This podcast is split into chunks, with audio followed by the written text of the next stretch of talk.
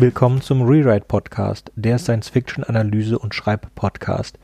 Heute wieder mit Jürgen. Hallo Sönke. Und mir, Sönke. Heute sprechen wir über künstliche Intelligenz und das Thema hat Jürgen vorbereitet. Ich übergebe an dich. Ja, danke Sönke. Und erstmal, liebe Hörerschaft da draußen, da freue ich mich ja ungemein drauf, dass ich meine Gelegenheit habe, eine Podcast-Sendung zu eben diesem Thema zu halten. Es ist nämlich so, dass ich vor einigen Jahren durch einen Zufall darauf gekommen bin, mich mit diesem Thema etwas näher zu befassen. Und zwar möchte ich sagen, als das gerade so im Aufbruch war und mittlerweile ja wirklich in aller Munde ist, in der, in der Werbung, in Medienberichten, in Fachzeitschriften, überall ist die Rede davon, dass wir eine technische Disruption haben, dass KI die Welt verändern wird, den Arbeitsmarkt, unser Alltagsleben und so weiter und so weiter und so weiter. Und es ist halt nicht einfach nur ein Buzzword, würde ich mal sagen, also so ein Trendbegriff, ein Modewort, sondern da tut sich tatsächlich einiges. Und ähm, jetzt im Jahr 2020 sind wir zum Teil schon da angekommen oder Dinge sind Realität geworden, die vor zwei, drei Jahren ihren Anfang genommen haben. Und das wird noch eine sehr spannende Reise sein, die das nimmt. Jedenfalls ähm, habe ich mich eine ganze Weile mit KI beschäftigt, beziehungsweise mit den Anwendungsmöglichkeiten von KI und habe mich dann, äh, da wir ja so literaturbeflissen sind, deshalb machen Sönke und ich das ja, ähm, schon vor einigen Jahren mich von literarischer Seite dem Ganzen genähert und habe mal geschaut, was gibt es denn in der weiten Literatur- und Filmlandschaft für beachtenswerte Werke, die sich mit dem Thema KI äh, befassen.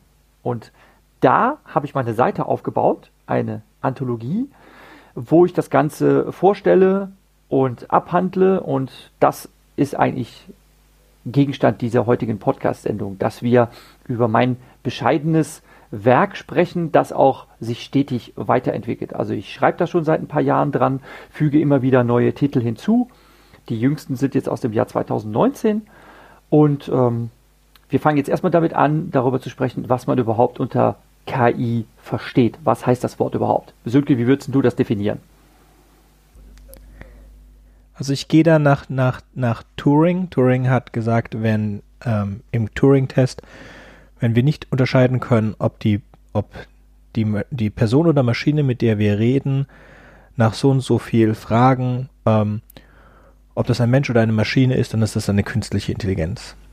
Das ist die Grundannahme des Turing-Tests. Genau so habe ich das damals auch gedacht, als ich zum ersten Meetup Artificial Intelligence gegangen bin, dass ich in mittlerweile monatlichen Abständen mit Use Cases, also mit Anwendungsmöglichkeiten der KI befasst. Ähm, habe ich genau diese Antwort darauf gegeben. Also da wurde gefragt, was ist denn KI? Und ich habe die Hand gehoben und ich habe gesagt, ähm, Artificial Intelligence is everything that passes the Turing-Test. Also alles, was den Turing-Test besteht. Alan Turing war jemand, der diese These aufgestellt hat. Wenn ich ein System schaffe, wo ich mich unterhalte über irgendwelche Telekommunikationsmittel, also schreibe oder vielleicht auch einen Dialog führe über eine Telefonleitung und ich kann nicht unterscheiden, dass mein Gegenüber jetzt eine Maschine ist oder ein Mensch, dann wäre dieser Tatbestand der künstlichen Intelligenz erfüllt.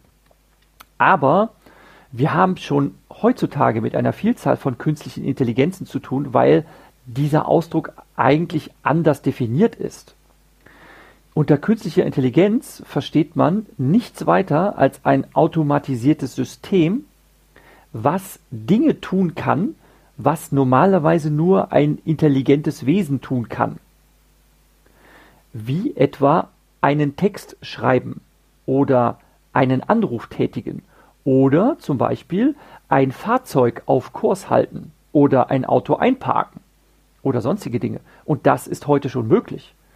Ich kann diese Aufgaben an eine Maschine übertragen und diese Maschine kann diese Aufgabe ebenso gut erledigen wie ein Mensch, denn ein Mensch ist mit Intelligenz gesegnet, aber es wäre mir nicht möglich, ein Tier dazu zu dressieren, so etwas zu tun. Es gibt kein Tier, das in der Lage wäre, zum Beispiel eine E-Mail zu schreiben. Selbst einen Affen könnte ich dazu nicht trainieren, äh, solche komplexen Texte zu schreiben, wie das mittlerweile ein Automat kann. Und das ist das Verblüffende, dass wir das heute schon können.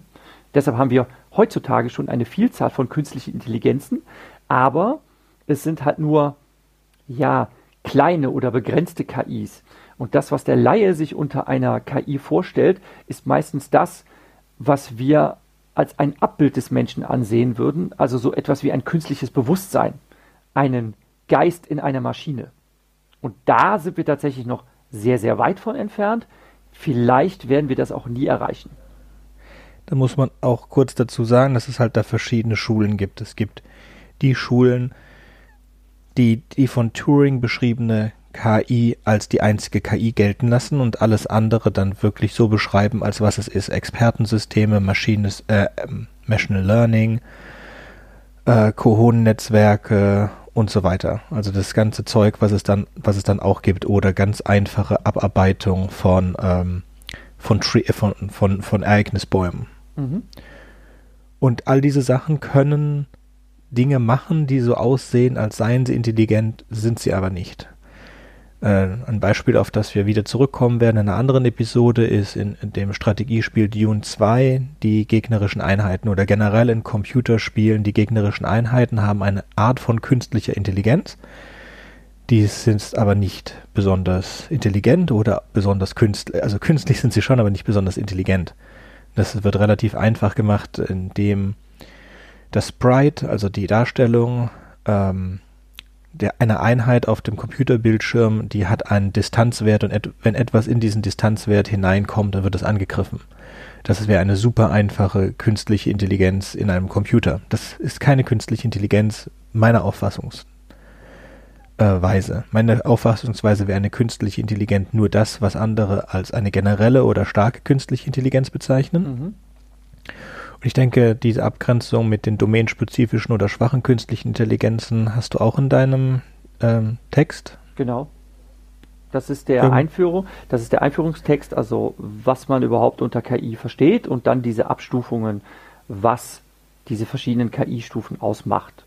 Und es ist nicht verwunderlich, dass natürlich in der Literatur man sich ähm, damit auseinandersetzt, was denn wäre, wenn wir eine generelle oder allgemeine künstliche Intelligenz hätten im Sinne eines Bewusstsein.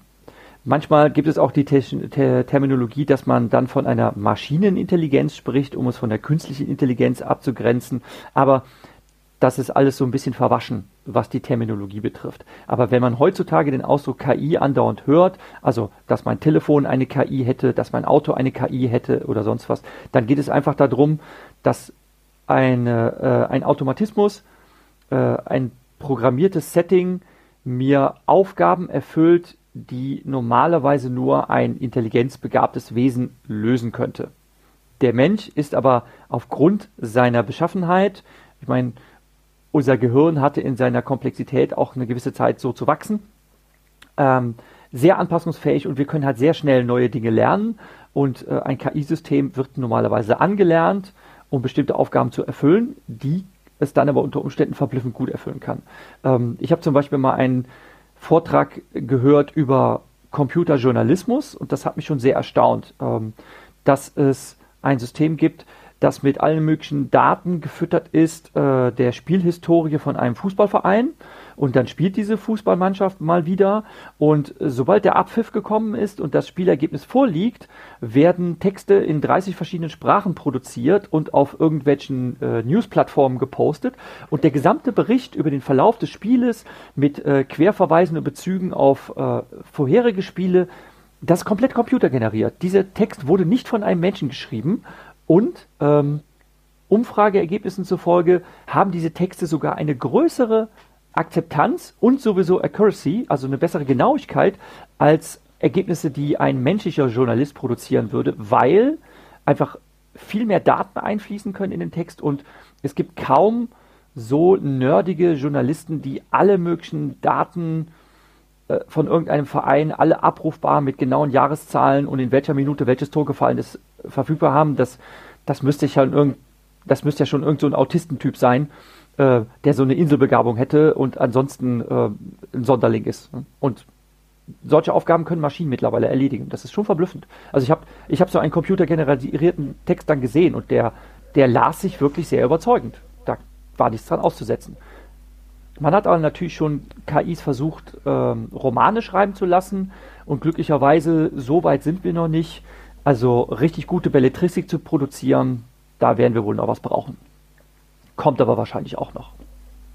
Okay, auf was ich hinaus wollte, war eigentlich diese, diese generelle Unterscheidung zwischen den, was ich nicht als KI bezeichnen würde, die sogenannten domain-spezifischen oder schwachen KIs und dann die, was von der wir von der generellen KI sprechen. Also ganz am Anfang, beziehungsweise in der Vergangenheit haben wir gedacht, Schachspielen sei etwas, das äh, nur eine künstliche Intelligenz, äh, das nur intelligente Lebewesen könnten, also auch nur eine richtige künstliche Intelligenz.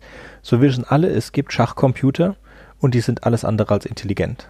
Die sind einfach nur in der Lage, Schach zu spielen, weil wir herausgefunden haben, dass Schach ein endliches Spiel ist und es gibt eine endliche Anzahl an Zügen und diesen Zügen kann man einem Computer äh, beibringen und er kann sie dann auf relativ einfache Art und Weise wiederholen. Und das reicht aus, um die meisten Spiele zu schlagen. Es gibt dann kompliziertere Schachcomputer. Ich habe den Namen vergessen. Ähm, Deep Blue, genau, glaube ich. Ja, Deep Blue hieß der. Ähm, das war der erste Schachcomputer, der ein Schachgroßmeister Kass äh, geschlagen hat, mehrfach, und der jetzt auch unschlagbar ist, gegen der jeden Schachgroßmeister jetzt schlagen würde. Also es gibt da noch ein paar statistische Sachen, aber es, äh, auf, eine, auf, äh, auf zehn Spiele oder so schlägt er jeden. Es sei denn, sie machen also beide keine Fehler, dann ist es halt ein, ähm, wie heißt das im Schach, Remis, wenn man ein Remis, dann sind das Remis. Auf mehr kann der Mensch nicht hoffen, weil der Computer keinen Fehler macht. Dann hat man sich das nächste Spiel ausgesucht, von dem man gedacht hat, der Computer könnte es nicht spielen und nur Menschen könnten das machen, das war Go. Mhm. Und auch das ist vor ein paar Jahren diese Domäne gefallen. Nun kann dieser Go-Computer kann keine Pizza bestellen und dieser Schachcomputer kann keine einzige mathematische Aufgabe lösen oder ein Auto einparken. Das ist das, was man mit Domains spezifisch meint. Ich kann jetzt in einem Computerspiel einen Gegner erstellen und er wird jedes Spiel gewinnen weil ich ihm genau einprogrammiert habe, was er tun muss, um zu gewinnen, weil das ein weil das ein bekanntes Set ist. Ich habe eine begrenzte Welt und in einer begrenzten Welt kann ich, kann ich mir alles überlegen, was ich brauche und ich habe auch Methoden wie zum Beispiel das Machine Learning, zu dem wir wahrscheinlich später kommen. Und so bin ich in der Lage, in dieser Domäne eine künstliche Intelligenz zu erzeugen, die dort besser ist oder genauso gut wie der Mensch.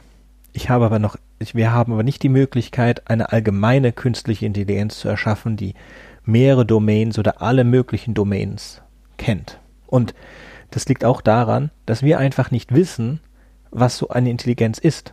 Ja, wir, wir, wir hatten ja Probleme damit zu sagen, zu beschreiben, was Intelligenz ist. Deswegen hatten wir ja gesagt, eine Intelligenz wäre, wenn sie Schach spielen kann. Eine Intelligenz wäre, wenn sie Go spielen kann. Eine Intelligenz wäre, wenn sie dies und das kann. Und der beste Test, den wir noch haben, ist dieser Turing-Test, mhm. den bis jetzt auch noch kein, ähm, noch niemand, äh, noch keine Maschine gewonnen hat. Also es gibt immer Sieger des Turing-Tests, die haben dann aber eine bestimmte Anzahl an Fragen halt durch überstanden. Man kann aber diese, äh, diese Maschinen relativ einfach aus dem Konzept bringen, indem man einfach total willkürliche Sachen fragt. Ja, mhm. es gibt, äh, es gibt auch eine sehr, eine sehr, sehr alte künstliche Intelligenz, das ist eine Therapie, ein, ein, ein Professor der Psychoanalyse, glaube ich, hat das geschrieben. Wollte eigentlich zeigen, wie blöd das ist, einen Computer äh, für therapeutische Zwecke einzusetzen und hat ein Programm geschrieben, das die Fragen umgedreht, die Fragen umgedreht hat und äh, sukzessive Nachfragen gestellt hat. Also es fängt die, das Gespräch an mit, ähm, wie geht es Ihnen? Ach, das ist ja schlimm und und äh, dreht die die Aussagen halt um. Wusste also, wie, äh, wie man den Satzbau umstellt, um das alles an Fragen zu stellen. So ohne irgendetwas von sich selber preiszugeben, die das, das menschliche Gegenüber dazu zu bekommen, zu reden und ohne sich irgendetwas von der Konversation zu merken. Und das ähm, hat sehr gut, es soll sehr gut funktioniert haben bei Menschen, die direkt süchtig geworden sind nach Gesprächen mit diesem Computer, der nichts von, der nicht selber will, sondern einfach nur zuhören kann. Tja. Ja, es ist trotzdem interessant. Äh, also nichtsdestotrotz finde ich es interessant, dass wir äh, Computersysteme schon jetzt schaffen können, die ja, wie soll man sagen, Verhalten zeigen können, das uns intelligent vorkommt. So könnte man es ausdrücken. Und ähm, was das für Möglichkeiten schafft. Gut. Womit ich mich halt befasst habe, ist das Motiv der künstlichen Intelligenz in Literatur und Film. Und da würde ich jetzt gerne ein paar ausgewählte Werke ansprechen. Zuallererst würde ich auf die Literatur, also auf die Romane eingehen und danach zum Film übergehen. Und zu, äh, zu oberst findet man auch äh, als einen der ersten Titel ein Werk von Daniel, nein, stimmt nicht, zu alleroberst, da habe ich jetzt auch vergessen, mir nicht auf die Liste zu schreiben, damit würde ich gerne beginnen, ist ein Werk, das schon über 200 Jahre alt ist, nämlich von E.T.A. Hoffmann, Der Sandmann. Der eine oder andere mag davon vielleicht mal gehört haben, sowas liest man unter Umständen auch im Deutschunterricht. Der Sandmann ist eine Geschichte, wo es darum geht, dass ein junger Student namens Nathanael einen Betrug aufsitzt, indem er nämlich sich in einen Roboter verliebt, beziehungsweise einen Android. Das Interessante an der Geschichte ist, dass der Autor E.D. Hoffmann sich das ausgedacht hat, bevor eine solche Technologie überhaupt erfunden war. Ähm, er hat sich das so vorgestellt, dass es eine Holzpuppe war, die mit einem Räderwerk angetrieben wird. Also da ist kein Computer drin, aber trotzdem war diese Maschine so lebensecht, also die Geschichte spielt in der Mitte des 19. Jahrhunderts, äh, dass der Nathanael darauf reingefallen sein soll. Und das war dann halt so eine gruselige Geschichte aus der Epoche der äh, Romantik, die aber trotzdem sehr zukunftsweisend ist, weil es eigentlich genau um dieses Thema geht, nämlich dass eine Maschine den Turing-Test besteht. Also dass jemand sich davon zum Narren halten lässt und sich sogar verliebt in dieses Kunstwesen, weil er es für menschlich hält. Und dann springen wir in dieses Jahrhundert. Ein Autor, der es mir sehr angetan hat, zu dem wir auch noch ein Special machen werden, deshalb werde ich den nur ganz kurz abhandeln, ist äh, Daniel Suarez, der auch eine Vergangenheit hat. Er ist vom Fach, er ist selber Programmierer und war lange als Programmierer tätig und er hat einen, wie ich finde, sehr pfiffigen Zweiteiler geschrieben, wo Sönke, der ihn auch gelesen hat, mir allerdings widerspricht, dass das keine KI ist. Ähm, das ist der Doppelroman Demon und Darknet. Das sind die deutschen Titel. Und ähm, zwischen denen liegen auch einige Jahre. Demon ist ein Debütroman gewesen und nachdem er sich damit durchgesetzt hat, hat er Jahre später noch eine Fortsetzung nachgelegt namens Darknet. Und wenn man diese zwei Teile gelesen hat und das Buch dann zuklappt, ist man tatsächlich unglaublich verblüfft, wo man am Ende dieser Geschichte dann angekommen ist, was man am Anfang gar nicht glaubt. Und ich bin durch der, durchaus der Meinung, dass das als KI anzusehen ist, wobei Sönke das anders beschreiben würde. Sönke, wie hast du das immer genannt? Äh, Entscheidungsbaum oder so hast du genau. es genannt. Ne? Genau. Also es ist nur ein Entscheidungsbaum. Es ist ein wenn du mit, wenn du in ähm, irgendeinem Computerspiel mit einem Nicht-Spieler-Charakter sprichst, dann die Antworten gehen durch einen Entscheidungsbaum durch und genauso funktionieren die Demons da auch. Was vollkommen in Ordnung ist, so funktionieren Demons halt in Computersystemen. Die warten auf sie warten auf bestimmte Ereignisse und wenn bestimmte Ereignisse eintreten, dann antworten sie damit mit einem anderen Ereignis. Und wenn man davon genügend hat, kann man damit alles abarbeiten. Die Sache, die ich unglaubwürdig finde, ist, dass eine Person oder eine Gruppe von Personen diese unglaubliche Anzahl an Ereignissen vor, ähm, vorhersehen kann und schreiben kann. Es ist, es ist aber ein guter fiktionaler Text. Ich, ich mochte das Buch auch. Ich will nicht, dass du, dass du, jemand denkt, dass ich das Buch nicht mochte. Es funktioniert nur nicht so ich fand es halt, ich fand es halt abgefahren, weil ich diese ganze Geschichte anders verstanden habe. Ich habe das so verstanden, dass das am Anfang tatsächlich mit so einem Untersche Entscheidungsbaum angefangen hat, nur dass das System, äh, also es geht halt darum, ähm, dass äh, das Internet quasi infiziert ist mit solchen Demons, die auf bestimmte Ereignisse reagieren, aber man weiß nicht, was für Ereignisse dann ähm, so ähnlich wie ein Virus oder Trojaner auslösen. Ähm, also man weiß nicht, wie man sich verhalten soll, um jetzt äh, diese Infektion des Internets quasi unschädlich zu machen oder ob man genau sich falsch verhält, um dann das nächste Ereignis in Gang zu setzen. Ähm, so fängt diese ganze Story an, aber ähm, dieses System wächst einfach im Laufe dieser zwei Romane so groß und ist sprichwörtlich so weltverändernd, dass man, finde ich, deshalb von einem KI-System reden kann, weil es irgendwann halt, weil es Einfluss auf die Welt nimmt, ähm, schon intelligentes Verhalten abbildet. Natürlich ist das utopisch, also im Sinne von illusorisch, das kann so nicht sein. Ich kann nicht äh, quasi so eine so, eine, so einen Keimling setzen, der dann aufgeht und so wächst und so Äste äh, und, und äh, Triebe hervorbringt, ähm, dass das quasi so als Synergieeffekt äh, sowas nach sich zieht. Das ist nicht, ist nicht machbar. Aber es ist trotzdem eine faszinierende Idee. Und ich fand diesen Roman von seiner Idee her halt sehr, sehr abgefahren und sehr, sehr ungewöhnlich. Und ähm, Daniel Suarez schätze ich deshalb so sehr, weil er einfach unglaublich kreative Ideen hat, was das betrifft in seinen Szenarien, die er entfaltet. Ja, ähm, gehen wir einfach mal über zu einem weiteren Roman von Denis Suarez, der, was das Thema KI betrifft, auch durchaus realistischer ist, ähm, obwohl ich sagen muss, dass er mir eigentlich von der Narration am schlechtesten gefallen hat. Trotzdem nenne ich ihn jetzt hier Kill Decision heißt er. Da geht es um das Thema der äh, automatisierten sich selbst steuernden Drohnen bzw. Drohnenschwärme und wie gefährlich die sein können. Und äh, er beschreibt in seinem Roman ein ungewöhnliches, ausgeklügeltes System, ähm, das aber gar nicht so abwegig ist, dass man Drohnenschwärme so konstruieren könnte und dass die dann natürlich dem Menschen sehr gefährlich werden könnten. Das sind natürlich so Terminator-Szenarien, also Aufstand der Maschinen, und dass die Maschinen mit ihrer künstlichen Intelligenz äh, sehr effizient da drin sein können, menschliches Leben auszurotten. Äh, das hat dann natürlich immer einen reißerischen Hollywood-Effekt und das ist auch das, was ich dem Roman so vorwerfe. Er ist zum Teil ziemlich platt, aber vom Kern seiner Idee her ist er tatsächlich nicht schlecht, fand ich, um sich mit dem Thema KI auseinanderzusetzen. Und Gut, ich muss jetzt hier noch kurz reinspringen, bevor du weitergehst. Ähm, später auf der Liste hast du einen Roman, der heißt Mirror. Und ähm, mh, bevor wir das machen, ich glaube, dass ähm, Demon einfach zu früh ist in seiner Zeit. Die Technologie, wie sie verwendet wird in Mirror, vom Machine Learning der, der Maschine, wenn er das in Demon eingebaut hätte, dann wäre es glaubwürdig. Und das, ja. das fehlt einfach, weil das einfach zu dem Zeitpunkt noch nicht existiert hat.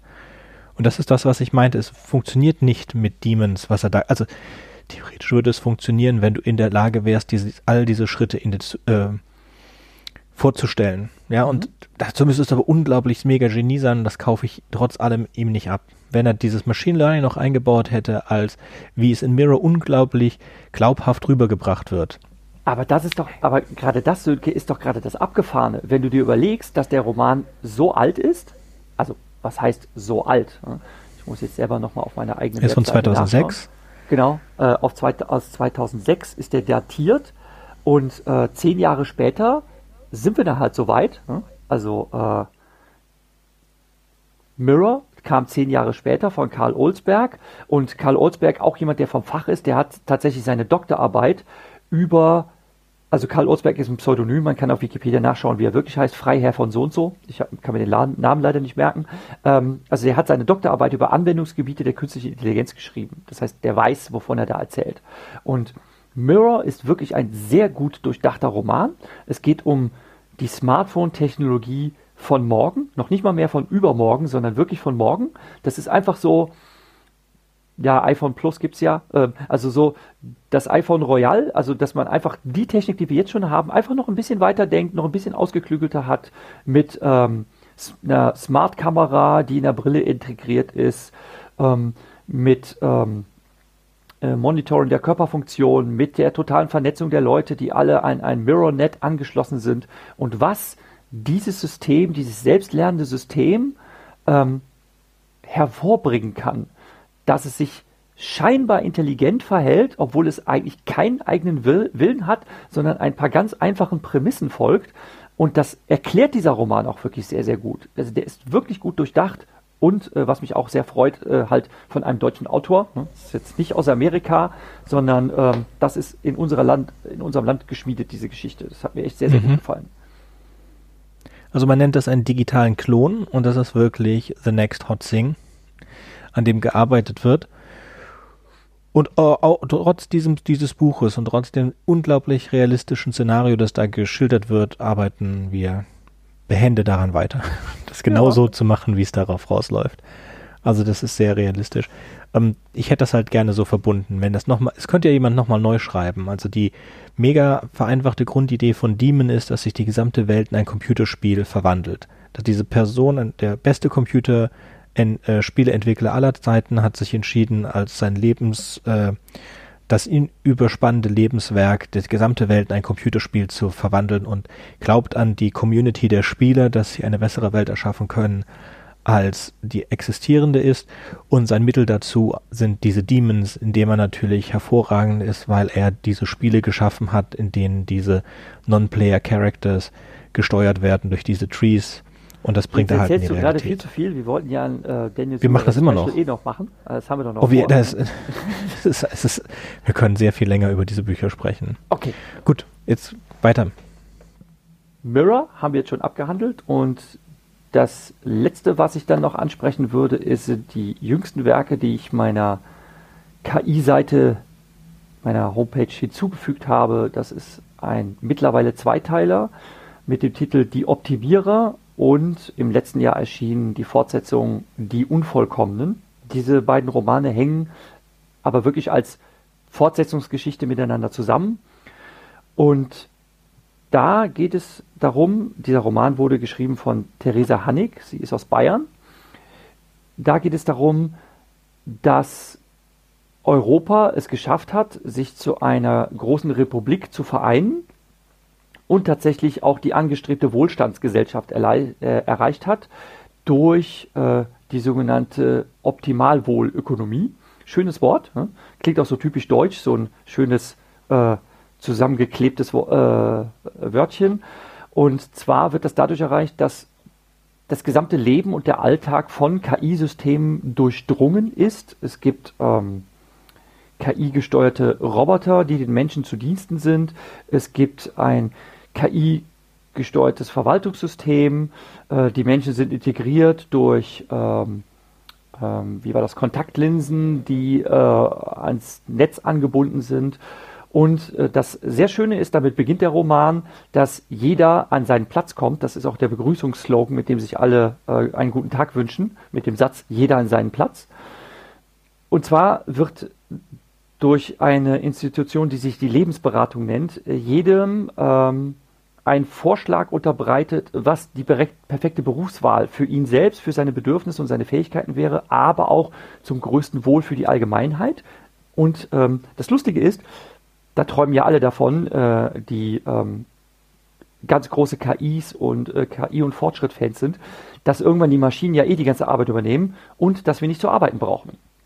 Und das geschieht am Anfang des Romans auch, dass ähm, eine äh, Kundin der ähm, Lebensberatung in die sogenannte Kontemplation geschickt wird. Es wird ihr gesagt, ja, also ähm, wir haben eigentlich keine Verwendung mehr für Sie. Äh, Sie brauchen nicht mehr zu arbeiten. Hm? Sie kriegen Ihr Grundgehalt, ne? das bedingungslose Grundeinkommen, und äh, Sie können jetzt den lieben langen Tag dem Müßiggang nachgehen, denn alles, was Sie tun könnten, dafür haben wir keine Verwendung. Ähm, das können eh schon Maschinen übernehmen. Ja, das klingt jetzt erstmal wie eine Utopie, also wie so eine Art Schlaraffenland. Man muss sich um nichts mehr kümmern, man muss nicht mehr sich mit äh, so lästigen Dingen wie der Führung des Haushalts beschäftigen, das übernehmen Roboter, das Verkehrswesen ist geregelt und äh, also ich gehe einfach vor die Tür und es kommt ein Taxi angefahren und das bringt mich dahin, wo ich will. Ich muss das Fahrzeug nicht selber lenken. Äh, ich muss mir keine Sorge um die äh, Partnerwahl machen, denn es gibt die sogenannten Doppelherz-Einrichtungen, ähm, wo ich mir einfach einen für mich optimal ausgesuchten Partner zuteilen lasse. Alles wunderbar, schöne, heile, schöne neue Welt. Aber das Ganze hat natürlich einen Haken, was sich im Laufe der Geschichte auch herauskristallisiert.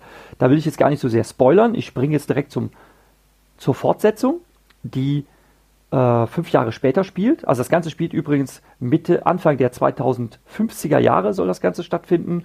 Und Ende der 2050er Jahre, binnen fünf, äh, fünf Jahre, hat sich diese Optimalwohlökonomie massiv gewandelt. Äh, die KI hat, äh, wie man das so schön sagt, die Weltherrschaft an sich gerissen. Es gibt eine Art Gottkaiser, verkörpert durch einen äh, ehemaligen Menschen, mittlerweile Androiden namens Simon Freitag, der taucht im ersten Roman auch schon auf. Und dieser hat halt wirklich auch gottgleiche Fähigkeiten, weil er überall ist. Ähm, die Menschheit ist total überwacht, zum Teil, also nicht nur durch Kameras und Mikrofone, die sich überall befinden, sondern zum Teil sogar durch Implantate, die sie sich als Gläubige freiwillig haben einsetzen lassen. Und äh, diese Implantate überwachen die Gedanken, äh, kontrollieren ihre Gefühle, indem sie nämlich den, die Hormonausschüttung beeinflussen. Ähm, das übrigens kommt auch in einem, einem, älteren Roman zum Tragen, den ich jetzt nicht angesprochen habe, namens ne Nexus. Und ähm, ja, und wie die ganze Geschichte ausgeht, möchte ich dann jetzt einfach mal äh, nicht spoilern, sondern äh, einfach zur Lektüre anregen. Also mir hat das sehr, sehr gut gefallen. Dir, Sönke, allerdings nicht so sehr, oder? Danke, dass du mich fragst. Doch gefallen. Ich, ich mochte die Welt sehr gerne. Ich bin nicht zufrieden mit den Enden, weder von die Optimierer noch mit die Unvollkommenen. Ähm, aber das hat, andere, das hat andere Gründe. Was ich schön finde oder interessant finde hier, wie auch in Mirror, es ist nicht mehr die eine böse oder alle weltumspannende Mega-Intelligenz, die alles sich unterwerfen will, wie es bei Asimov oft war, sondern in die Optimierer gibt es noch gar keine richtigen ähm, vollumfänglichen starken KIs. Es gibt mehr als Domain äh, begrenzte KIs. Diese, diese Roboter haben ein, ein weiteren, weiter gefasstes Feld, sind aber nicht so intelligent wie Menschen. Ähm, der, es gibt einen Spezialroboter, die eine Mischung sind, eigentlich Cyborgs, eine Mischung aus der menschlichen Intelligenz und den Computerintelligenzen und die ein Netzwerk dadurch bilden. Und das ist, sind auch diese, dieser Gott-Roboter dann aus die Unvollkommenen. Das ist aber keine KI, sondern das ist, das, das ist die Intelligenz oder das Muster in Ghost in the Shell oder in Ghost in the genau. Shell würden sagen, der Ghost, mhm. ja, das Abbild der menschlichen Intelligenz und nicht eine rein künstliche Intelligenz. Parallel dazu entwickelt sich aber auch die künstliche Intelligenz. Und es gibt dann eine Liga der Roboterrechte, es gibt die Menschen und es gibt diese alles beherrschenden ähm, Überintelligenz, äh, Cyborg-Intelligenz. Und das ist der, größ der große Bösewicht. Und die anderen versuchen dagegen anzukämpfen. Ich fand es interessant, dass sich auf der Seite der KIs keine Singularität geschaffen hat. Also nicht diese eine Intelligenz, die alles beherrscht, sondern es gibt intelligenten, intelligente künstliche Intelligenzen auf dem Level von Menschen, die eigentlich ihr eigenes Leben leben wollen und auch natürlich ihre Arbeit machen und alles und Teil dieser äh, optimal, optimalen Wohlökonomie sein wollen. Und auf der anderen Seite haben wir diese gottgleiche Intelligenz, die den Menschen sowohl auf den Sack geht, als auch den KIs. Ja, genau. Und eigentlich fehlt ein dritter Band. Also wenn die Autorin das hier hört, es fehlt ein dritter Band. Ja, eigentlich fehlt ein dritter Band. Ähm, ähm, es wird jetzt auch genannt, dass, äh, also es ist auch nachzulesen, dass die Unvollkommenen der zweite Teil der Optimierer-Reihe sei. Das impliziert jetzt, dass es da noch einen dritten Teil geben könnte. Ich weiß es aber nicht. Ich finde, der Schluss von ähm, Die Unvollkommenen, also der Fortsetzung, der ist halt sehr radikal. Da ist halt schwierig, wie man jetzt da irgendwie noch so einen Twist hinkriegen will, dass man diese Geschichte fortschreibt. Ich habe mich sowieso gefragt, wie man, wenn man so ein ja, so ein Computer-Gottkaiser hat, wie man da jetzt irgendwie noch rauskommen will aus der Nummer. Das habe ich mich die ganze Zeit gefragt. Ne? Also, der ist einfach. Er, er, also er wählt, also okay, ähm, dann werde ich jetzt halt mal spoilern. Ähm, er stirbt nicht einfach so, sondern er wählt auch noch den Freitod. Also man könnte sagen, er schmeißt hin. Und das ist erstmal das ist erstmal so ein bisschen unbefriedigend, ne? warum er das macht. Ne? Das finde ich, also ich, kann das Motiv der Figur einfach nicht verstehen, ne? also warum er das jetzt tut. Ähm, und ähm, und was, was sie dann, die Heldin der Geschichte, daraus macht, die dann die Macht übergeben bekommt, also sie ist ähm, ein noch äh, sterbliches, nicht äh, mit einem Implantat aufgerüstetes Menschlein, die die ganze Zeit, also sie führt die ganze Zeit hindurch einen Krieg gegen die übermächtigen Windmühlen und äh, sie scheitert eigentlich andauernd. Sie scheitert sogar in Abschnitten des Romans, wo man eigentlich denkt, okay, sie hat da doch ein Schlupfloch gefunden. Das stellt sich dann im Nachhinein alles als äh, Selbstbetrug heraus. Also sie war die ganze Zeit auf verlorenem Posten ne? und äh, man erkennt einfach äh, am Ende des, das Ausmaß der Ausweglosigkeit und der Fruchtlosigkeit und Hoffnungslosigkeit all ihrer Bemühungen. Das habe ich in der Form nur in einem Stanislav Lem-Roman mal erlebt. In Frieden auf Erden heißt der. Ähm, da wird am Anfang wird erzählt, okay, die Menschheit kann einpacken, ne? die Menschheit ist am Ende. Und man kriegt das zwar am Anfang erklärt, aber erst wenn man den ganzen Roman bis zum Schluss gelesen hat, wird einem das Ausmaß des Desasters klar. Ne? Und dann dann packt einen das Grauen noch viel mehr. Und hier bei die Optimierer ist das, äh, Entschuldigung, bei die Unvollkommenen ist das quasi ähnlich. Man kriegt schon am Anfang beschrieben, wie ausweglos das ist. Und im Laufe des Romans entfaltet sich das nur einfach immer weiter, wie ausweglos das ist. Ne? Und jedes Hoffnungsfünkchen wird einfach erstickt und am Ende gelingt da gar nichts mehr an Hoffnung. Und dass der Gottkaiser, der äh, Roboter Gottkaiser am Ende da einfach hinschmeißt, das ist für mich völlig unverständlich. Ne? Also das, das auch irgendwie blöd, ne? weil, es, weil es eben kein heldenhafter Sieg gegen den großen Feind ist, sondern er entschließt sich einfach freiwillig hinzuschmeißen, obwohl er dazu keinen Grund hätte. Ne? Und was sie dann daraus macht, aus ihrem Sieg, der eigentlich keiner ist, ne? sondern sie kriegt einfach die Reichsinsignien, so den Zepter und den Reichsapfel, könnte man jetzt so sagen, kriegt sie digital überreicht. Also sie kriegt dann einfach die totale Kontrolle. Ne? Ähm, und was sie dann daraus macht, nämlich dass sie den Reset-Knopf drückt das ist irgendwie völlig unbefriedigend. Hm? Weil man sich dann höchstens fragen könnte, ja, was passiert jetzt? Fallen jetzt in der Fortsetzung erstmal alle Flugzeuge vom Himmel und es gibt das große Massensterben, hm? weil, weil die Self-Driving Cars die Kontrolle verlieren und gegen die Wände fahren? Oder was ist das jetzt? Hm? Also, das ist irgendwie blöd. Also ich finde diesen, diesen Schluss irgendwie blöd. Äh, sie hat einfach alles gelöscht. Sie drückt einfach den globalen Reset-Knopf. Alle Daten sind weg. Alles. Und wenn, und ja, aber wenn Computersysteme nur datenbasiert arbeiten können und du alles löscht, dann funktioniert auch alles erstmal gar nicht mehr. Hm? Natürlich können die, natürlich können die Autos, natürlich können die Autos einfach stehen bleiben. Sie könnten aber auch ihrem Bewegungsmoment folgen, die Kontrolle über sich verlieren und einfach mit der kinetischen Energie, die sie haben mit 300 Sachen auf der Autobahn, gegen das nächste Hindernis crashen. Oder was ist mit den automatisierten Kernkraftwerken? Hm? Haben wir dann den Fallout? Also das ist nicht so ganz durchdacht, finde ich. Man kann nicht einfach den Reset-Knopf drücken. Schon heute könnte man das nicht. Dann hätten wir ein riesen, riesengroßes Problem. Ich glaube, du, du, du, läufst da ein bisschen in die falsche Richtung. Ich denke, es ist eher wie auch in Darknet, wo am, am Ende dann halt die, der, äh, einer der Helden oder der Protagonisten vor die Wahl gestellt wird, resette ich das ähm, Darknet oder lasse ich es weiter laufen. Hm. Ja, ist diese Welt. In, in dem Fall haben die beide eine Idee. Sie zeigen dir eine neue Welt. Also unsere Welt ist kaputt. Das System, das wir haben, funktioniert nicht. Das System, das wir haben, braucht ständige Resets durch äh, Weltwirtschaftskrisen und Kriege, ansonsten geht es kaputt. Mhm. Ja, und wir wollen das aber nicht haben, weil in Weltwirtschaftskriegen und in, äh, sorry, in Weltwirtschaftskrisen und, ja, und in Kriegen sterben sehr viele Menschen und alles Mögliche geht kaputt und das willst du nicht haben. Du willst ein System haben, das funktioniert und das nicht dauernd resettet werden muss. So, hättest du lieber ein anderes System. Du kriegst jetzt diesen einen Vorschlag, wir machen die ganze Welt zu einem Spiel in Demon und Darknet und äh, haben eine Community in diesem Spiel. Und das funktioniert da auch. Ja, ich kaufe das nicht so ganz ab, aber ich kann den Appeal verstehen und diese Idee, das so zu machen. In, ähm, in die Optimierer und in die Unvollkommenen haben wir diese Optimalwohlökonomie. Und das ist eine, ein Versuch, mit unserer augenblicklichen Welt etwas Besseres äh, entgegenzusetzen mit äh, Grundeinkommen und diesen ganzen Dingen. Und du siehst auch, und sie, sie will einfach zeigen, dass auch dieses System nicht vollkommen ist oder dieses System nicht gut ist, sondern dass das eine andere Art von Faschismus hineingeht zu diesem Gottkaiser. Und der Reset ist der Reset des Systems, nicht der Reset aller Maschinen.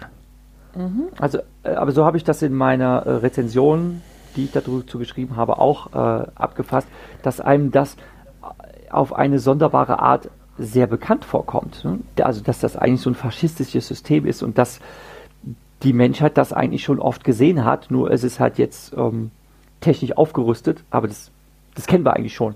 Das haben wir auch schon oft genug erlebt und eigentlich müssten wir wissen, dass das so nicht funktioniert. Ähm, das Einzige, was gruselig ist, dass es dann halt so ausgeklügelt sein kann, dass wir da vielleicht dann nicht mehr rauskommen. Ja. Denn selbst Revolution funktioniert dann nicht. Denn Revolution ist nicht durchführbar. Der Gegner ist einfach, also der, der Potentat ist einfach so allmächtig, dass du nichts machen kannst gegen ihn. deswegen stirbt er ja den Freitod. Ja, aber das ist, das ist irgendwie unbefriedigend. Ne? Das, das ja, ich sag dir, mich habe das Ende verdrängt. Ja. Okay. Deswegen hätte ich gar kein Problem, wenn noch ein Buch kommen würde. Ich fand beide Enden nicht gut, wobei ich mit dem Ende von Die Optimierer versöhnt war nach dem ersten Kapitel von Die Unvollkommenen, weil es damit ja kein Ende war, sondern nur ein Zwischenschritt in der Story. Das eigentliche Ende ist damit das Ende der Unvollkommenen, das ist unbefriedigend. Okay. Das sie kann gerne weiter, sie nee, schreibt so hervorragend, sie kann gerne weiterschreiben. Ja, so können wir gerne bleiben. Genau, und ich finde, genau, Theresa Hanning schreibt hervorragend. Sie hat einen ganz, ganz tollen ganz, ganz charmanten Stil. Das gefällt mir auch wirklich sehr, sehr gut. Okay, wenden wir uns dem Medium Film zu. Auch da greife ich jetzt nur ein paar Sachen raus. Ich äh, handle einige Filme ab, auch Filme, die man äh, sicherlich kennen dürfte, wie Matrix Väter in so einer Reihe natürlich nicht. Ich habe mich erdreistet, die Terminator-Reihe nicht mit aufzunehmen.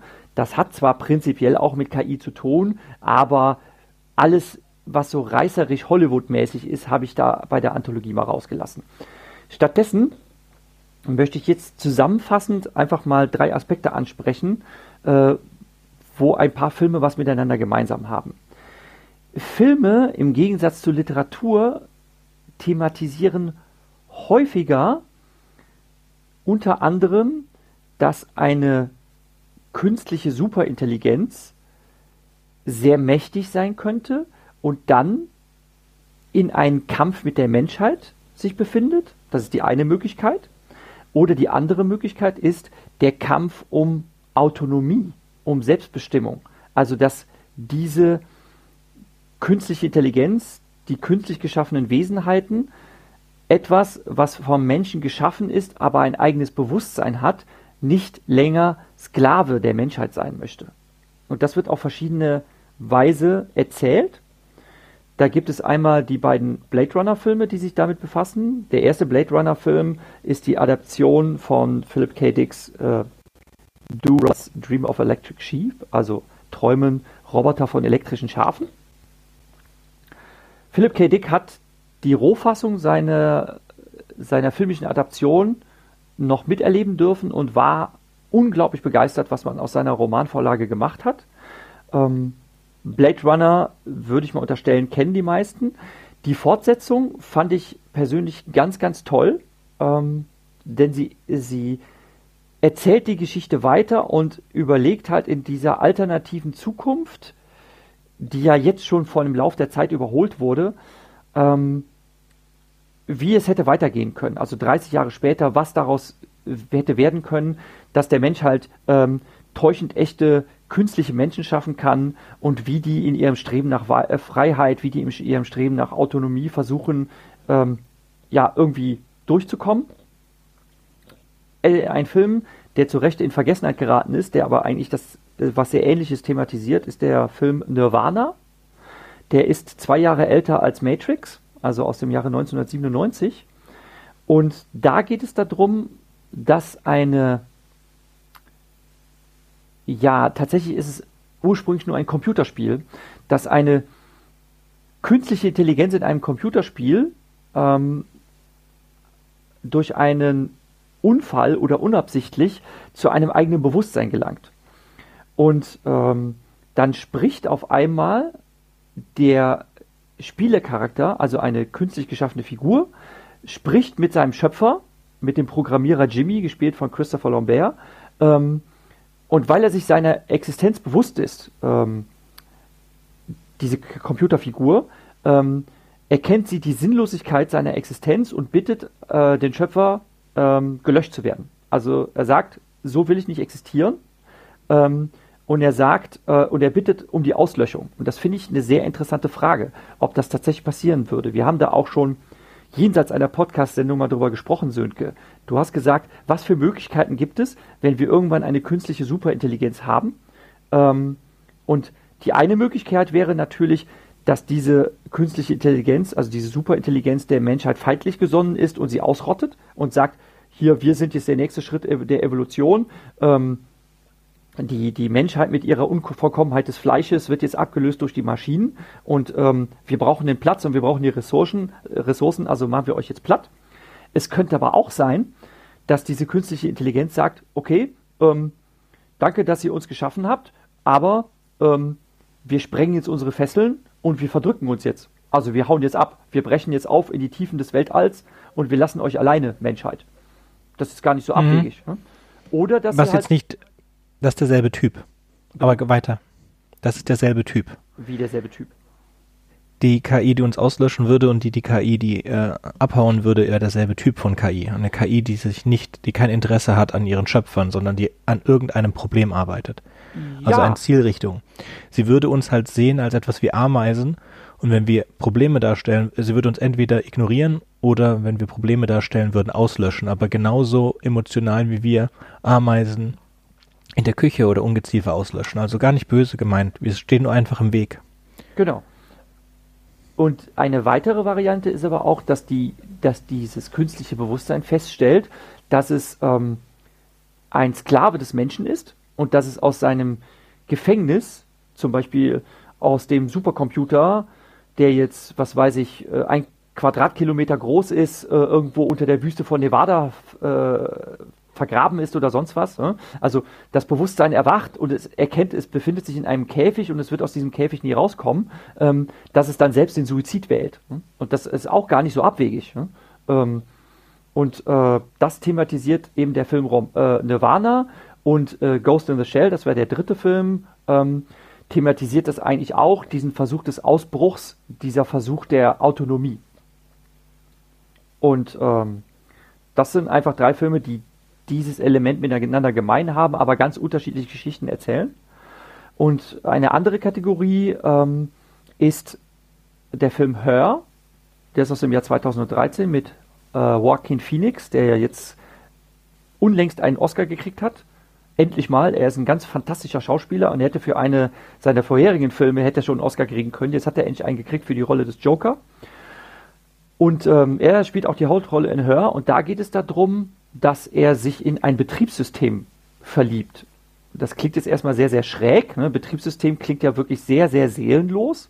Aber ähm, es ist verblüffend, wie gut der Film das erzählt, dass das tatsächlich möglich sein könnte. Nämlich, er installiert halt ein neues Betriebssystem auf seinen Computer und dieses Betriebssystem hat halt wirklich eine Persönlichkeit. Es hat eine Stimme, es besitzt Kreativität, es hat Humor und so weiter und so weiter. Und er führt mit diesem Betriebssystem, das er einfach auf seinem Smartphone mit sich herumträgt, das Ding ist natürlich mit allem vernetzt, also auch mit irgendwelchen Endgeräten, äh, führt er Gespräche, äh, verbringt seine Freizeit, ähm, hört sich Lieder an, äh, die sie, also es ist eine sie, dieses Betriebssystem, die sie für ihn gespielt hat, ähm, oder äh, sie zeichnet Bilder und zeigt sie ihm. Und er führt tatsächlich eine Beziehung mit einer künstlichen Intelligenz. Und das ist ähm, etwas, was einen tatsächlich sehr zum Nachdenken bringt. Ähm, leider, leider hat er dann das Pech, äh, dass sie sich irgendwann von ihm lossagt, denn auch sie äh, wächst und entwickelt sich weiter. Ne?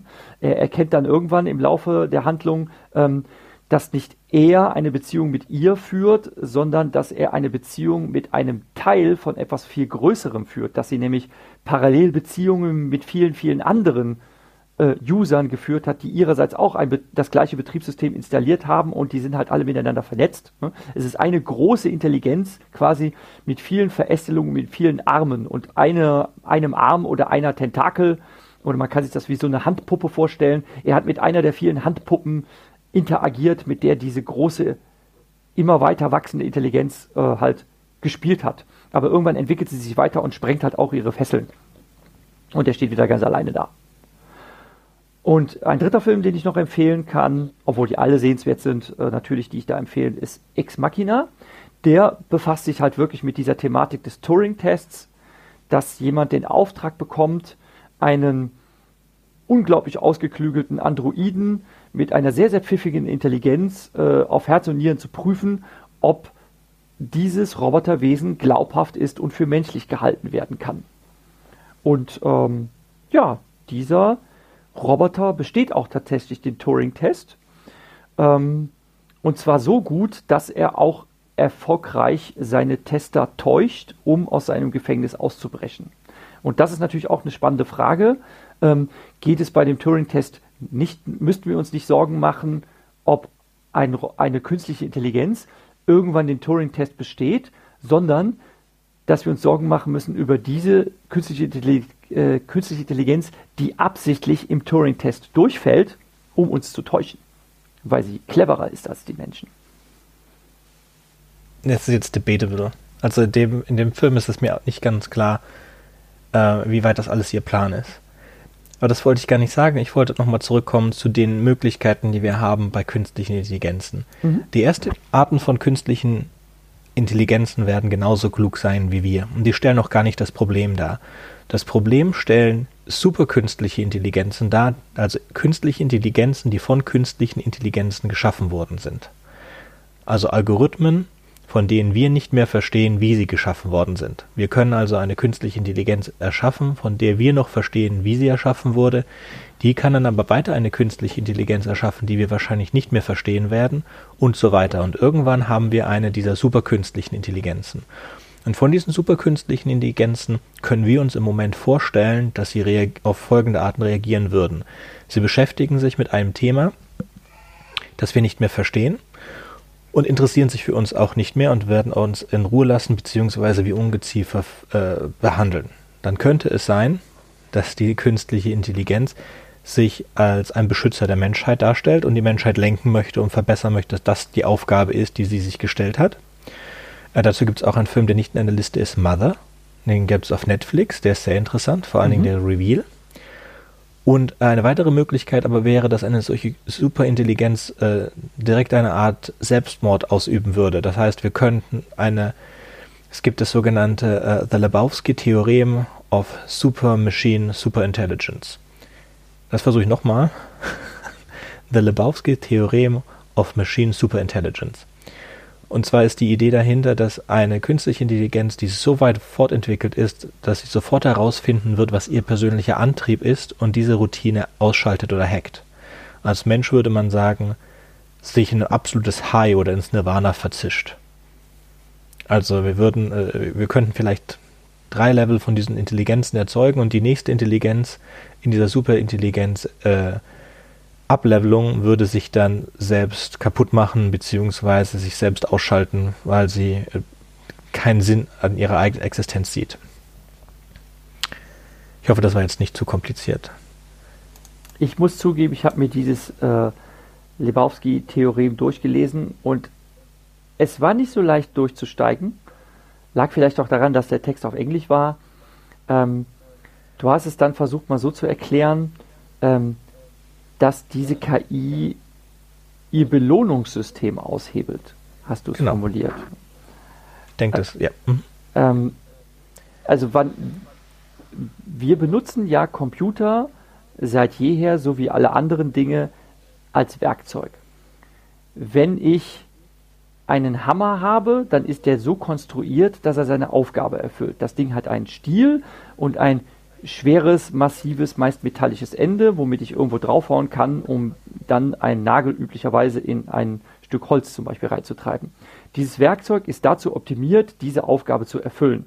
Ich kann auch etwas anderes als Hammer benutzen, aber am besten funktioniert das Hämmern nun mal mit einem Hammer. Programme schreibe ich auch, weil sie bestimmte Aufgaben erfüllen sollen. Software entwickle ich, um komplexe Aufgaben zu erfüllen, wir sind mittlerweile sogar so weit, dass Software sich selbst schreiben kann. Das habe ich, habe ich auch mal eine Präsentation zu gesehen. Das fand ich sehr verblüffend. Ähm, es ging um einen ganz an, einfachen Anwendungsfall. Ich habe einen Staubsaugerroboter und dieser Staubsaugerroboter soll mit einer ähm, bestimmten Vor äh, Anordnung von Befehlen einfach ein Areal abfahren. Natürlich, dass da alles gesaugt ist vom Teppich, äh, Teppich, aber auf diesem Areal können Hindernisse rumstehen. Und dann soll er natürlich, wenn er gegen ein Hindernis stößt, soll er halt äh, abbiegen und dieses Hindernis umfahren, aber nicht irgendwelche Felder auslassen. Und er soll so wenig Schritte brauchen wie möglich, ähm, denn sonst geht ja vielleicht die Batterie leer, wenn er ewig lang rumfährt und dann kann er nicht zurück zu seiner Ladestation fahren. Also es gab so ein paar Prämissen, die erfüllt werden müssen.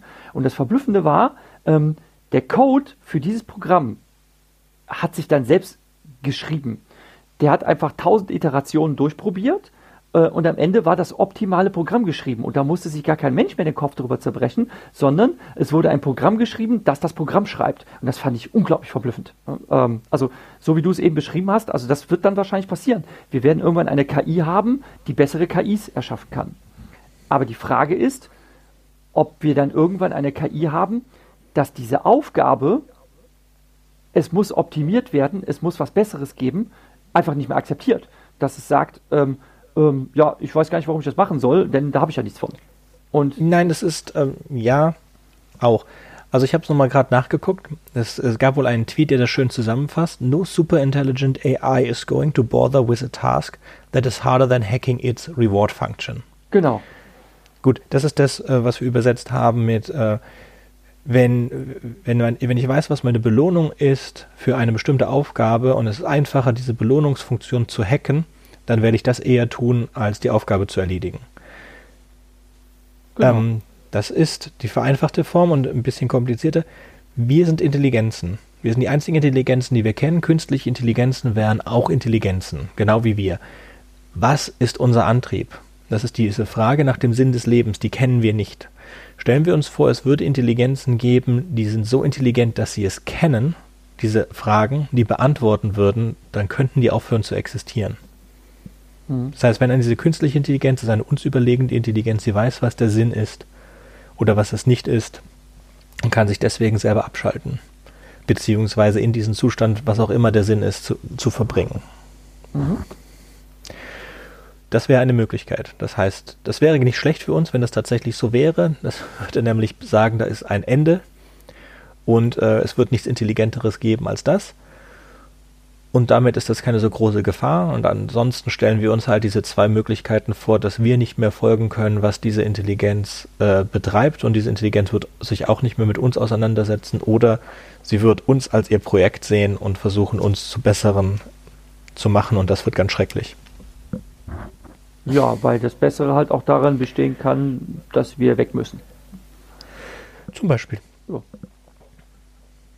Gut, also ich wäre dann erstmal durch, ähm, kann natürlich herzlich einladen, meine What If AI Seite doch weiter zu durchstöbern. Ich äh, empfehle da noch mannigfaltige andere Werke äh, literarischer sowie filmischer Art und ähm, wir freuen uns natürlich auch immer über positives Feedback und ähm, an diesem KI-Seitenprojekt schreibe ich auch kontinuierlich weiter. Also wann immer mir neue Titel auffallen, neue sehenswerte Filme mir unterkommen oder ich interessante Romane lese, werde ich die dieser Anthologie hinzufügen. Das heißt, auch in Jahren, Podcast-Freunde, empfiehlt es sich dann nochmal vorbeizuschauen, was sich da getan hat im Genre. Jawohl. Gut. Neben Mother, dem Film, den du auf Netflix sehen kannst, den ich vielleicht dann, ich noch. bis die Sendung veröffentlicht äh, ist, äh, also diese, wir haben jetzt diese Ausgabe hier 14 Tage vorher produziert, wenn ihr die anhört. Vielleicht ist es bis dahin auch schon hinzugefügt worden. Ähm, es geht mir immer irgendwas durch, wovon ich noch nicht gehört habe und ich freue mich auch immer über Tipps und Sehenswertes und so weiter. Mhm. Da möchte ich dir noch empfehlen R.U.R. Das ist der, der Roman, der das Wort Roboter erfunden hat. Das war kein Roman, das ist, soweit ich weiß, ein Drama gewesen. Da nehme ich Bezug drauf in dem Einführungstext, was, für, was man überhaupt unter ähm, KI versteht. Ja. Kam, ja, ich habe es als Buch gelesen ja, und als Hörspiel gehört. Äh, ja. Du hast recht, ich habe gerade nachgeguckt. Technisch ist es ein Drama. Ein genau, ist ein Dramatext. Genau. Was ich, ich ich habe es nicht gelesen. Ich habe es nicht gelesen, aber äh, das sagt mir was. Gut. Interessant finde ich generell, dass er fast vergessen wurde, dieser Karl Čapek. Und das ist einer der großen äh, Science-Fiction-Schriftsteller, der leider nicht ähm, den Stand eines Stanislav Lem oder eines Asimov bekommen hat, aber mindestens genauso gut ist. Nicht so viel geschrieben hat, er auch geschrieben den Krieg mit den Molchen und so weiter.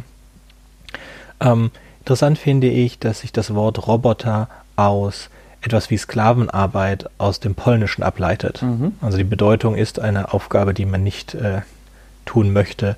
Mhm. Nein, es ist gar nicht weiß, es ist tschechisch. Genau, tschechisch. Genau. Ich fand das sehr interessant und ich glaube auch nicht, dass in diesem Drama das wirklich sich dabei um ähm, künstliche, um Roboter handelt. Also die Roboter in dem Buch, das in dem Drama das Roboter ähm, auf die, auf die, auf die, in die Geschichte gebracht hat, dass das gar keine Roboter sind, sondern vereinfachte Menschenklone. Aber das, äh, ja, kann man so oder so lesen. Ich habe mir das immer so vorgestellt wie The Island.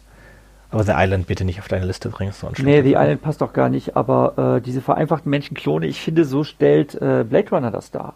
Also ähm, die Blade Runner-Filme, ähm, obwohl es in dem, soweit ich weiß, in Philip K. Dicks gar nicht, äh, Roman gar nicht so genau erklärt wird, aber äh, in der filmischen Adaption Blade Runner ist es ja so, dass das Wesen sind, die eigentlich aussehen wie Menschen, die Sklavenarbeiten erledigen sollen ähm, und dann zum Beispiel im Sinne ihrer Einfachheit zum Beispiel mit einer begrenzten Lebensdauer ausgestattet sind. So nach fünf Jahren Betriebsdauer, zack, fallen die einfach um. Ne? Dann sind die halt verbraucht, ne? also quasi so Wegwerfmenschen. Das allein ist ja schon ein krasses Ding. Ne? Wenn man das machen könnte, ich bin ja auch ziemlich sicher, wenn man das machen könnte, würde man das tun.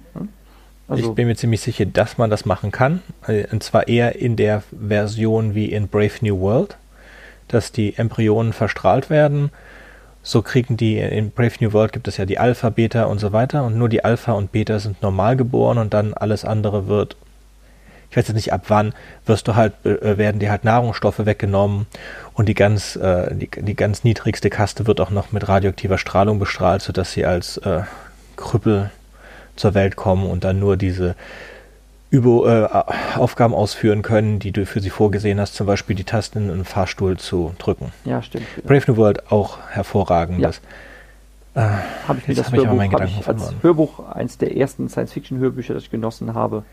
Genau. Ja, ist fantastisch. Spielt, äh, die, die haben auch einen ganz super Trick gemacht. In der Übersetzung wurde die Stadt, in der er spielt, immer in die Hauptstadt des Landes, der Landessprache äh, gebracht. Also in Deutschland spielt es in Berlin, glaube ich. Ach, das ist mir gar nicht aufgefallen. Ja, okay, also das ich, ist, ich kenne kenn die deutsche irgendwo. Fassung, aber dass es in Berlin spielt, daran erinnere ich mich gar nicht. Ich weiß nur noch, äh, ich fand diesen Begriff so putzig, ähm, wie man darauf gekommen ist, äh, habe ich mich gefragt, ob das im Original auch so steht. Ähm, also nicht nur, dass die halt bestrahlt werden oder sonst was. Ich fand die Bokanowskisierung fand ich interessant. Also ähm, da wurde mit wurde wird beschrieben, wie man mit frühkindlicher Konditionierung halt ähm, die Individuen gleich bricht, äh, indem man sie äh, quasi auf übelste Art und Weise foltert, ähm, um äh, sie halt zu konditionieren, ähm, auf eine gewisse Art und Weise zu funktionieren. Also ähm, ich weiß nicht, wie genau ging das so. Also äh, die Farben sind gut und das und das soll man nicht machen oder sonst was. Und das wird halt wirklich so mit, mit Lärm und Lichtterror äh, wird das gemacht und so weiter. Also das Verfahren ist sehr interessant beschrieben. Und es läuft um Bokanowskisieren wurde das genannt. Ne? Und, äh, und die Droge, auf die alle immer sind, heißt Soma, ne? also zumindest in der deutschen ja, ja, Fassung. Daran erinnere ich mich auch. Ja. Ich denke, wir haben es. Ja. Damit war unsere Übersicht über die künstliche Intelligenz, beziehungsweise künstliche Intelligenz in Science Fiction und wie weit wir da wirklich schon sind. Und wir sind erschreckend weit, wobei wir nicht davon ausgehen können, dass es eine generelle künstliche Intelligenz demnächst geben wird. Ich gehe davon aus, dass es nur durch einen Zufall passieren wird. Es gibt ja äh, in verschiedenen Büchern kommt dann das Beispiel vor, dass wenn ein Datennetz nur groß genug wird, dass es dann lebendig wird, wovon wir ausgehen können, dass das nicht passiert. Aber da wir nicht wissen, was uns zu intelligenten Lebewesen macht, können wir auch nicht wissen, was eine künstliche Intelligenz zu einem intelligenten Lebewesen macht. Ja, also äh, ein Roman, der das thematisiert, den habe ich jetzt außen vor gelassen, ist Andreas Bra äh, Brandhorsts Das Erwachen. Der ist auch ganz gut geschrieben, fand ich, äh, weil, also mir hat der Schluss wirklich ganz gut gefallen. Und ähm, da musst du ihn spoilern, ich habe ihn nicht gelesen. Ja, ähm, also es, es, geht halt genau darum, dass durch einen Zufall, also ein, ein Virus, kann man sich so, kann man sich so vorstellen, wird äh, unabsichtlich freigesetzt von einem Hacker und dieses Virus hat tatsächlich zur Folge, ähm, dass alle Computersysteme weltweit sich vernetzen und dann halt diese Synergie einer, einer Maschine, da wird es nämlich Maschinenintelligenz genannt, ja? also äh, KIs sind die ganzen primitiven Systeme und Maschinenintelligenz ist dann das große Ganze, ja? dass eine Maschinenintelligenz erwacht ja? und dass die Menschheit versucht, äh, dagegen vorzugehen, weil es als große Gefahr ansieht. Und, ähm, und der, äh, der Schluss ist halt so, da hast du gesagt, es gibt ja verschiedene Varianten und der Schluss ist halt so, dass es glücklicherweise nicht böse ist. Ne? Also, ähm, sondern es ist tatsächlich so, ähm, man könnte sagen, eine schöne Happy End Märchengeschichte, dass am Ende ähm, also diese Maschinenintelligenz, wie sie genannt wird, äh, obsiegt, aber der Mensch halt gar nicht nach etwas Bösem trachtet, ähm, sondern dass jetzt quasi alles gut wird. Ne? Ähm, und das ist eigentlich, also es, es ist auch nicht kitschig der Schluss, sondern es ist wirklich sehr zufriedenstellend, finde ich. Ähm, aber, also ich habe mich mit ein paar Leuten, die so äh, sich in dem Sektor KI und Programmieren äh, auskennen und da auch wirklich schon jahrelang dran schmieden, äh, die sagen, dass äh, eine Intelligenz, die menschliches Bewusstsein abbildet, ähm, einfach aufgrund der Datenmenge, die es dazu brauchte, nicht äh, funktionieren wird. Denn das, was wir KI nennen und da, so wie es funktioniert, ist halt etwas, was Intelligenz ähnliches Verhalten hervorbringt. Aber du hast ja gesagt, äh, hast ja das zuvor schon gesagt, äh, wir können sehr schnell neue Sachen lernen und wenn ich ein KI-System habe, dann kann es halt nur Schach spielen äh, oder kann nur ein Auto einparken oder sonst irgendwas. Und wenn ich etwas schaffen möchte, was jetzt alles Mögliche ganz schnell neu erlernen könnte, wie ein Mensch das kann, ne, dann müsste dieses Ding so komplex sein, ähm, und in seiner Fähigkeit des Anlernens, und so funktioniert KI halt mit, äh, mit Trainingseinheiten, mit Anlernen, mit unfassbaren Datenmengen.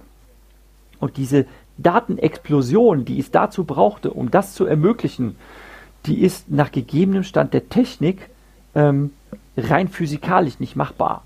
Also wir können nicht hm solche Datenspeicher erschaffen, die einen solchen Zugriff auf eine so unglaubliche Datenmenge ermöglichen, die es zur Verarbeitung brauchte, um das abzubilden, was unser menschliches Gehirn leistet. Denn wir haben einfach so unfassbar viele verschaltete äh, Neuronen und Synapsen. Hm? Das, das ist einfach nicht machbar. Nicht mit der Architektur, wie KI derzeit funktioniert. Wir müssten eine ganz neue Architektur. Das denke ich ist ist korrekt. Genau. Wir haben zwei wir Terabyte im Kopf. Genau. Wir zwei Terabyte. Das ist nicht viel. Ich habe Festplatten mit mehr als zwei Terabyte. Ja, aber wir, wir, müssen, wir müssen eine ganz andere Architektur lernen ähm, und auch eine ganz andere Funktionsweise, äh, um, um Intelligenz nachzubauen. Und das verstehen wir nicht. Wir haben noch gar nicht verstanden, wie unser Gehirn genau. funktioniert. Hm? Ähm, wir können zwar irgendwo Elektroden anlegen und Ströme messen, wir können, wir können feststellen, welche Elektroden feuern, wenn ich jetzt meinen linken Arm hebe und so weiter, ne? aber das allein ist es eben nicht, ne? äh, sondern... Wir müssen dazu ein paar Sachen sagen. Einmal sind diese Fachmenschen immer in der Vergangenheit unglaublich schlecht gewesen, das vorauszusagen. Ja, da kann man dieses Buch sehen mit nie, wir brauchen nie mehr als vier Computer auf der ganzen Welt. Wir brauchen nicht mehr als äh, 640 Kilobyte in einem Computer als Arbeitsspeicher und so weiter. Das, das hat nicht nur mit Computern zu tun, sondern es ist generell. Äh, Fachleute für irgendwas können das große Ganze nicht sehen und sie sehen auch nicht, wenn sie diesen Paradigmenwechsel ausgelöst haben. Und ich, aber ich bezweifle es auch gar nicht. Ich befürchte nur, dass die Möglichkeit, das menschliche Gehirn komplett in einer Computersimulation abzubilden, das heißt, irgendeinen Menschen zu digitalisieren, dass das binnen 40 Jahren möglich sein wird. Und danach, das Schlimmste, was ich mir vorstellen kann, ist, dass du nimmst dieses digitale Wesen und äh, vergewaltigst es im Computer so lange, zerstörst alles daran, nimmst alles weg von diesem digitalen Klon eines Gehirns, bis du gefunden hast, was die Intelligenz hat. Und das Viech wird dann sauer sein. Das Viech wird dann sauer sein. Das bin ich mir ziemlich sicher. Und wir wissen auch, dass wir es machen werden weil wir können nicht äh, darauf verzichten. Wir, du hast es angesprochen, Drohnen. Drohnen können von Menschen nicht gesteuert werden, weil das gibt dir einen Zeitnachteil. Eine Drohne wird den, muss die Entscheidung, die Kill Decision selber treffen. Darauf wird es hinauslaufen. Das ist ein ganz einfacher Wettbewerb zwischen zwei Parteien. Es ist vollkommen egal, wie sie diese Parteien sind. Die eine Partei fängt an, Drohnen zu verwenden, dann wird die andere Partei auch versuchen, Drohnen zu verwenden. Wenn die eine Partei der Drohne erlaubt, die Kill Decision, die andere Drohne zu zerstören, selber zu treffen, dann muss die andere Partei das auch machen. Ja. Und so wird es weiterlaufen. Das geht, es das heißt, wir brauchen Drohnen mit intelligenteren KIs. Und dann wird irgendwann in 40 Jahren es soweit sein, wenn die einzige Möglichkeit ist, einen Piloten zu digitalisieren, um ihn in diese Drohne reinzuladen, dann werden wir das tun. That's fact. Die Frage ist, ist es technisch möglich, es zu digitalisieren? Und im Moment sind Opti äh, die, die, die schlimmsten Schätzungen sind bei irgendwas mit 20 Jahren 20 bis 40 Jahren und hoffentlich ist es nicht möglich. Hoffentlich verstehen wir es nicht, ja. Und Selbst wenn wir das Gehirn zerstören müssten dafür, um es zu digitalisieren, das würde irgendwer würde das tun, weil das der Vorteil ist. Und eine Drohnenarmee mit menschlichen, mit, mit einer richtigen künstlichen Intelligenz drin macht dieses Land oder diesen, diese Firma oder wer auch immer diese Drohnen kontrolliert automatisch zur Weltherrschaft. Das ist das Problem. Und wir können das nicht aufhalten. Wir können überall versuchen, künstliche Intelligenz aufzuhalten, aber im Militär wird es uns nicht gelingen. Mhm. So, das ist jetzt echt ein Downer gewesen. Ja, schade eigentlich. ja. Ich finde es sehr schön in, in, ähm, in die Optimierer und in Ghost in the Shell geht man genau diesen Weg. Der menschliche Geist wurde digitalisiert und daraus wurde dann erst die Idee, was die künstliche Intelligenz ist und die künstliche Intelli die, die Maschinenintelligenz wurde dann parallel zu diesen Hybriden äh, aus Mensch und Maschine äh, hochgebracht und dann gibt es diese andere Idee, dass wenn nur genügend Daten da sind, dass es dann automatisch erwacht. Ich glaube da auch nicht dran. Ich denke, dass unser Gehirn, wenn man sich das anguckt, aus zu vielen Teilen steht, die bestimmte Aufgaben erledigen. Also das wirklich letzte. Wie heißt die, ähm, der Teil, der fürs Träumen zur Verantwortung ist? Ja. Amygdala. Ja. Die Amygdala. Man hat festgestellt, dass wenn Menschen die Amygdala entfernt oder zerstört werden musste oder durch einen Unfall entfernt oder zerstört wurde, sind diese Menschen nicht mehr in der Lage, Entscheidungen zu treffen.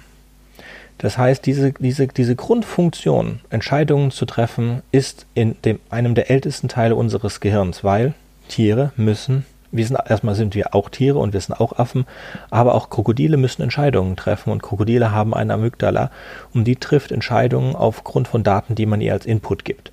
So, unser wirkliches Bewusstsein liegt in den äußeren Hirnlappen.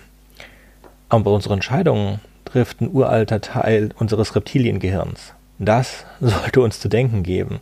Und so baut man halt keinen Computer. Deswegen ist es sehr, sehr unwahrscheinlich, dass wir durch irgendeinen Zufall auf einen Computer äh, einen intelligenten Computer erzeugen, weil wir wahrscheinlich so eine bescheuerte Architektur bräuchten, wie unser eigenes Gehirn sie, sie darstellt, dass wir als erstes einen, ähm, einen Demon erschaffen, der nichts anderes kann, als eine Entscheidung zu treffen zwischen zwei gleich stark gewichteten Aussagen. Mhm. Wobei ich jetzt, ähm, wenn ich meine Entscheidung treffe, es ging darum, nicht äh, dieses Auto zu kaufen oder jenes Auto zu kaufen. Wenn man Fakten hat, die man vergleichen konnte, konnte diese Person das immer noch tun. Wenn diese Person sich entscheiden musste, wann soll ich etwas essen, also wann soll ich mich mit jemandem treffen zum Essen, und ich habe eine Auswahl an gleich starken, äh, äh, an, an gleich stark gewichteten Terminen, dann konnte sie diese Entscheidung nicht mehr treffen, mhm. weil das in der Amygdala gemacht wird. Ja, also stehe vor einer Kreuzung links oder rechts mhm. und beides ist gleich. Das kannte sie nicht mehr. Weil das in diesem uralten Teil unseres Gehirns fest verdrahtet ist. Das ist sehr faszinierend. Und äh, deswegen glaube ich auch nicht mehr an diese Datenhypothese, dass Daten, genügend Daten es einfach erwacht. Aber klar, ich könnte in fünf Tagen oder in fünf Jahren falsch dastehen. Gut, das war super. Das war auch schon ziemlich lang. Ich muss das schneiden. Dafür habe ich jetzt zwei Wochen Zeit. Gibt es noch was anderes, über das wir reden wollten? Nee, so, sollen wir noch Tschüss sagen, wenn du jetzt einfach so nein? Ich überlege, nein, nein, ich habe schon vor, Tschüss zu sagen. Gut, dann hören wir euch beim nächsten Mal. Auf Wiederhören. Wiederhören.